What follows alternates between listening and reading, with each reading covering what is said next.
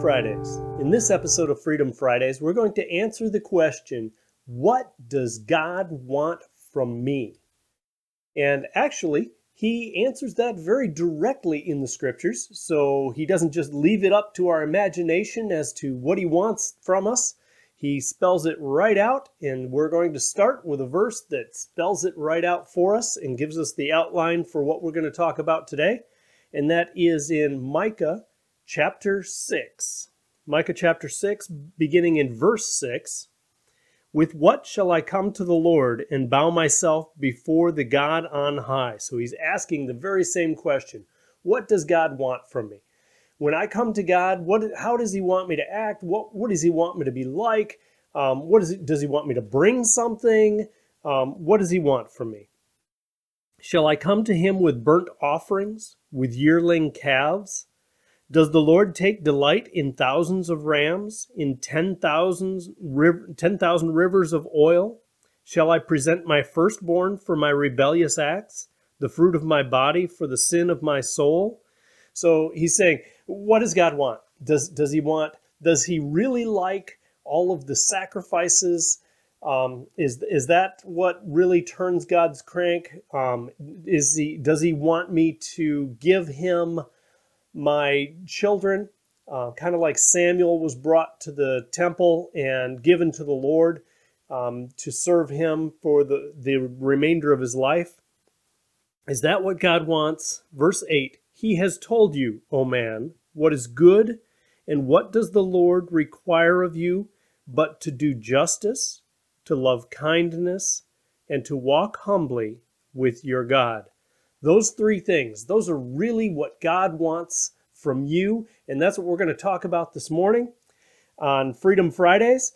He has told you, O man, what is good and what does the Lord require of you? To do justice, to love mercy, or to love kindness, excuse me, and to walk humbly with your God. Well, let's take a look at that first part to do justice. This is in short supply in our society today um, people are more interested in feelings and their their how they feel and such than they are about true justice. Um, our feelings don't produce what justice is. Uh, 1 Samuel 15, Saul um, is going on a mission, and uh, Samuel says God wants you to wipe out everything. And Saul disobeys and keeps back part of the spoils that he's supposed to destroy. And in chapter 15 and verse 22, Samuel said, Has the Lord as much delight in burnt offerings and sacrifices as in obeying the voice of the Lord? Behold, to obey is better than sacrifice, and to heed than the fat of rams. And so he's telling Saul, Saul, it, it doesn't matter that you say that you kept these things back in order to sacrifice to God, which is questionable to begin with. Whether he really did that or not, I, I highly doubt it. Um, but even if he had, Samuel says, This isn't what God wants from you. He wants obedience. He wants you to, to honor him, to do justice, justly, exactly what he he asked you to do. Um, Proverbs chapter 21 and verse 3 says this To do righteousness and justice is desired by the Lord more than sacrifice. So the wise book of Proverbs tells us that God wants us to do righteousness and justice. And when we see injustice being done, we should stand up we should stand up and say this is wrong, and uh, and we should fight for the side of justice, true justice. Ecclesiastes, right after the book of Proverbs here, Ecclesiastes chapter 12, at the very end of the book of Ecclesiastes, where he's looking at um, some of the meaningless things in life and some of the, the things that we do that are just frivolous. And he comes to a conclusion about life in verse 13, the conclusion, when all has been heard, is fear God and keep his commandments, because this applies to every person. For God will bring every act to judgment, everything which is hidden, whether it is good or evil.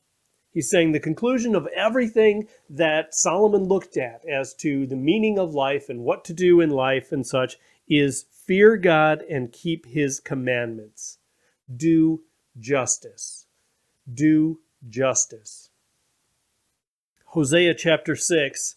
Um, Hosea is all about the love of God, even in the midst of faithlessness and rebellion against him. Um, Hosea is a picture to his wife Gomer as the unrelenting love of God, even even when she was unfaithful to him time and time and time again. Hosea chapter 6, uh, verse 6 says, For I delight in loyalty rather than sacrifice, and in the knowledge of God rather than burnt offerings. He'd rather have a relationship than for you to give him gifts. Besides, what would you give God that he doesn't already have? It, he can he can roast bulls on his own. He doesn't need you to do it for him. It doesn't make any sense. Um, he says, "I delight rather in loyalty than sacrifice, and knowledge of God rather than burnt offerings." And then down in Mark chapter 12, starting in verse 29, Jesus answered the foremost. He's talking about here what commandment is the foremost of all, is the question that he's answering. The foremost is, Hear, O Israel, the Lord God is one. And you shall love the Lord your God with all your heart, and with all your soul, and with all your mind, and with all your strength. The second is this you shall love your neighbor as yourself. There is no other commandment greater than these. He starts out with what they call the Shema in Deuteronomy chapter 6. And he says, you know, God is one. God God is a unity and you should love him with all of your unity. All of you all of the the the person that you are, your heart, your soul, your mind, your strength, everything about you. You should focus on loving God. What does God want from you? To do justly. And it's just to honor Him and to serve Him, to obey Him, to love Him with everything that we have. He also says to love mercy. And uh, in Matthew chapter 5, where we talk about the Beatitudes at the beginning of Matthew chapter 5, and the beginning of the Sermon on the Mount, he says this in verse 7 Blessed are the merciful, for they shall receive mercy. So you can do justice, but not have mercy.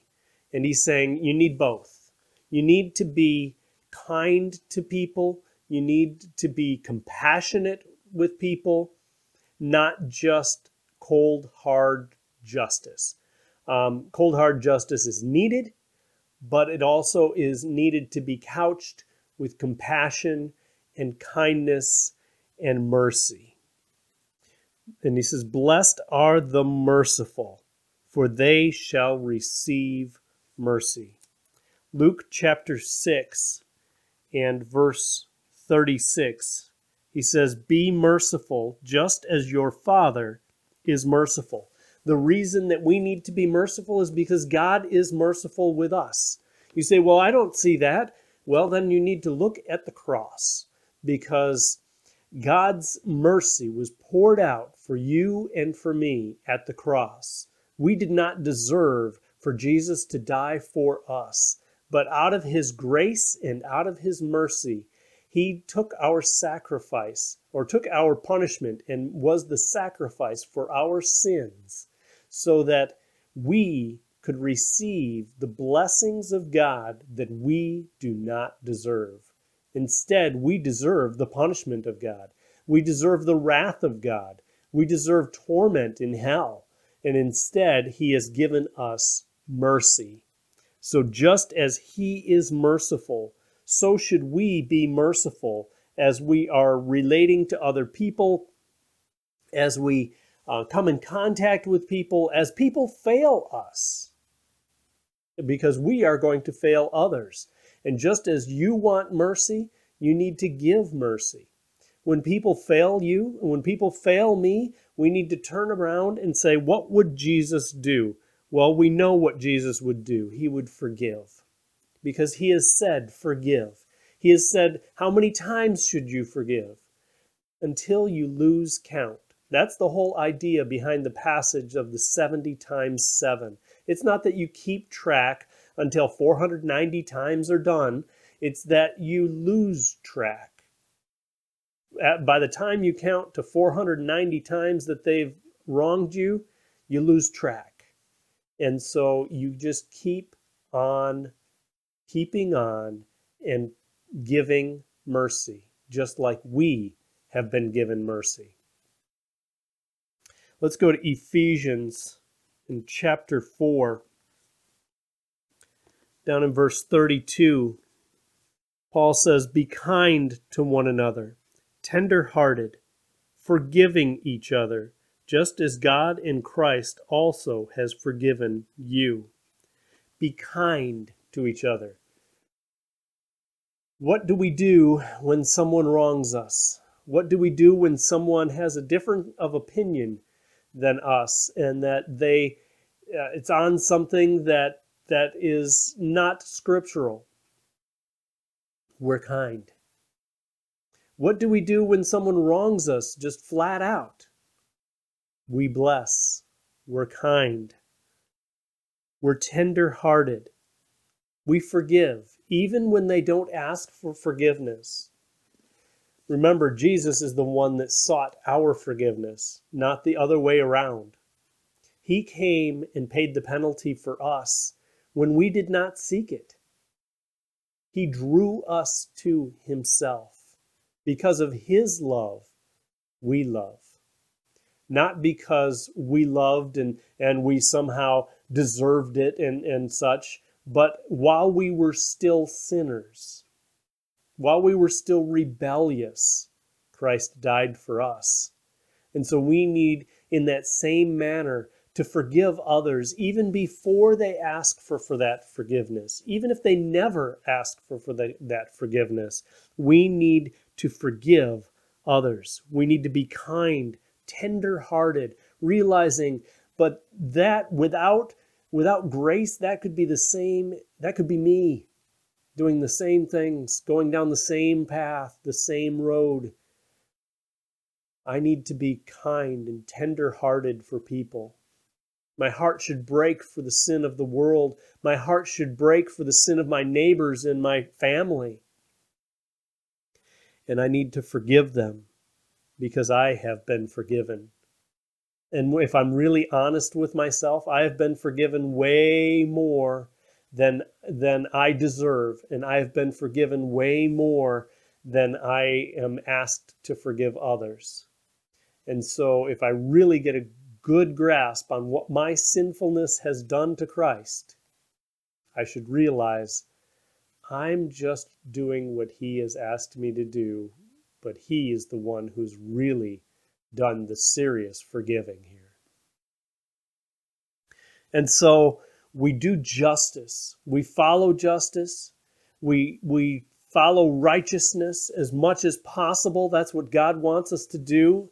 But He also wants us to love mercy and kindness and goodness and compassion. He wants us to, to serve other people, put other people in front of ourselves, to put other people as more important than we see ourselves. And then he says to walk humbly with our God.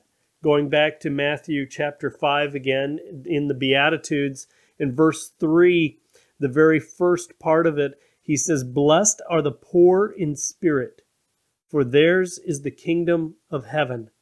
Now, he's not saying blessed are, are those who um, who are down and out um, that that think that that the world is falling apart. That's not the concept here. The concept here is that their view of themselves is humble. They're not overly viewing themselves. They're not thinking of themselves more highly than they are, um, but they're seeing themselves as God sees them a sinner, but a sinner that's saved by the grace of God. Blessed are the poor in spirit, for theirs is the kingdom of heaven. You are blessed when you are humble. Now, our world does not see things that way at all. But then again, we don't see things as the world. We're following the path of God. Not, we're not following the path of the world. It's very countercultural to follow the path of God. And he's saying the world may see it this way, but this isn't the reality. The reality is that humility is what God seeks in people. Luke chapter 18 and uh, down in verse 10, Jesus gives a parable here, a, an example um, on how people were righteous in their own eyes. Down in verse 10, two men went up into the temple to pray, one a Pharisee and the other a tax collector. The Pharisee stood and was praying this to himself God, I thank you that I am not like other people, swindlers, unjust, adulterers, or even like this tax collector. Now, what was he thinking? I can understand the first part of that potentially. God, thank you for saving me from a life of sin and and such. But then it's pretty arrogant to turn and say, or like this guy here next to me. That, that's pretty rude. Uh, verse 12 I fast twice a week. I pay tithes of all that I get. Now he's he's trying to say how wonderful he is. But the tax collector, standing some distance away, was even unwilling to lift up his eyes to heaven, but was beating his breast, saying, God, be merciful to me, the sinner. I tell you, this man went to his house justified rather than the other. For everyone who exalts himself will be humbled but he who humbles himself will be exalted. And so Jesus is saying, I want humility. If you are humbled before God, he will exalt you. And really, which would you rather have, your own exaltation or God's exaltation? Which one do you think will be better? Which one do you think will be more complete? Which one do you think will be more accurate? Um, just boasting about ourselves may feel good in the moment, but uh, uh, it's going to end up backfiring. It always does. And here Jesus is saying that you should humble yourself before God. In James, in chapter 4, um, James says this down in verse 10 Humble yourselves in the presence of the Lord and he will exalt you. Again in 1 Peter chapter 5 starting in verse 6, Peter says, "Therefore humble yourselves under the mighty hand of God, that he may exalt you at the proper time, casting all your anxiety on him, because he cares for you." What does God want from you? He wants you to love people. He wants you to do justice. He wants you to be humble. Thank you for tuning in. We'll see you next week on Freedom Fridays.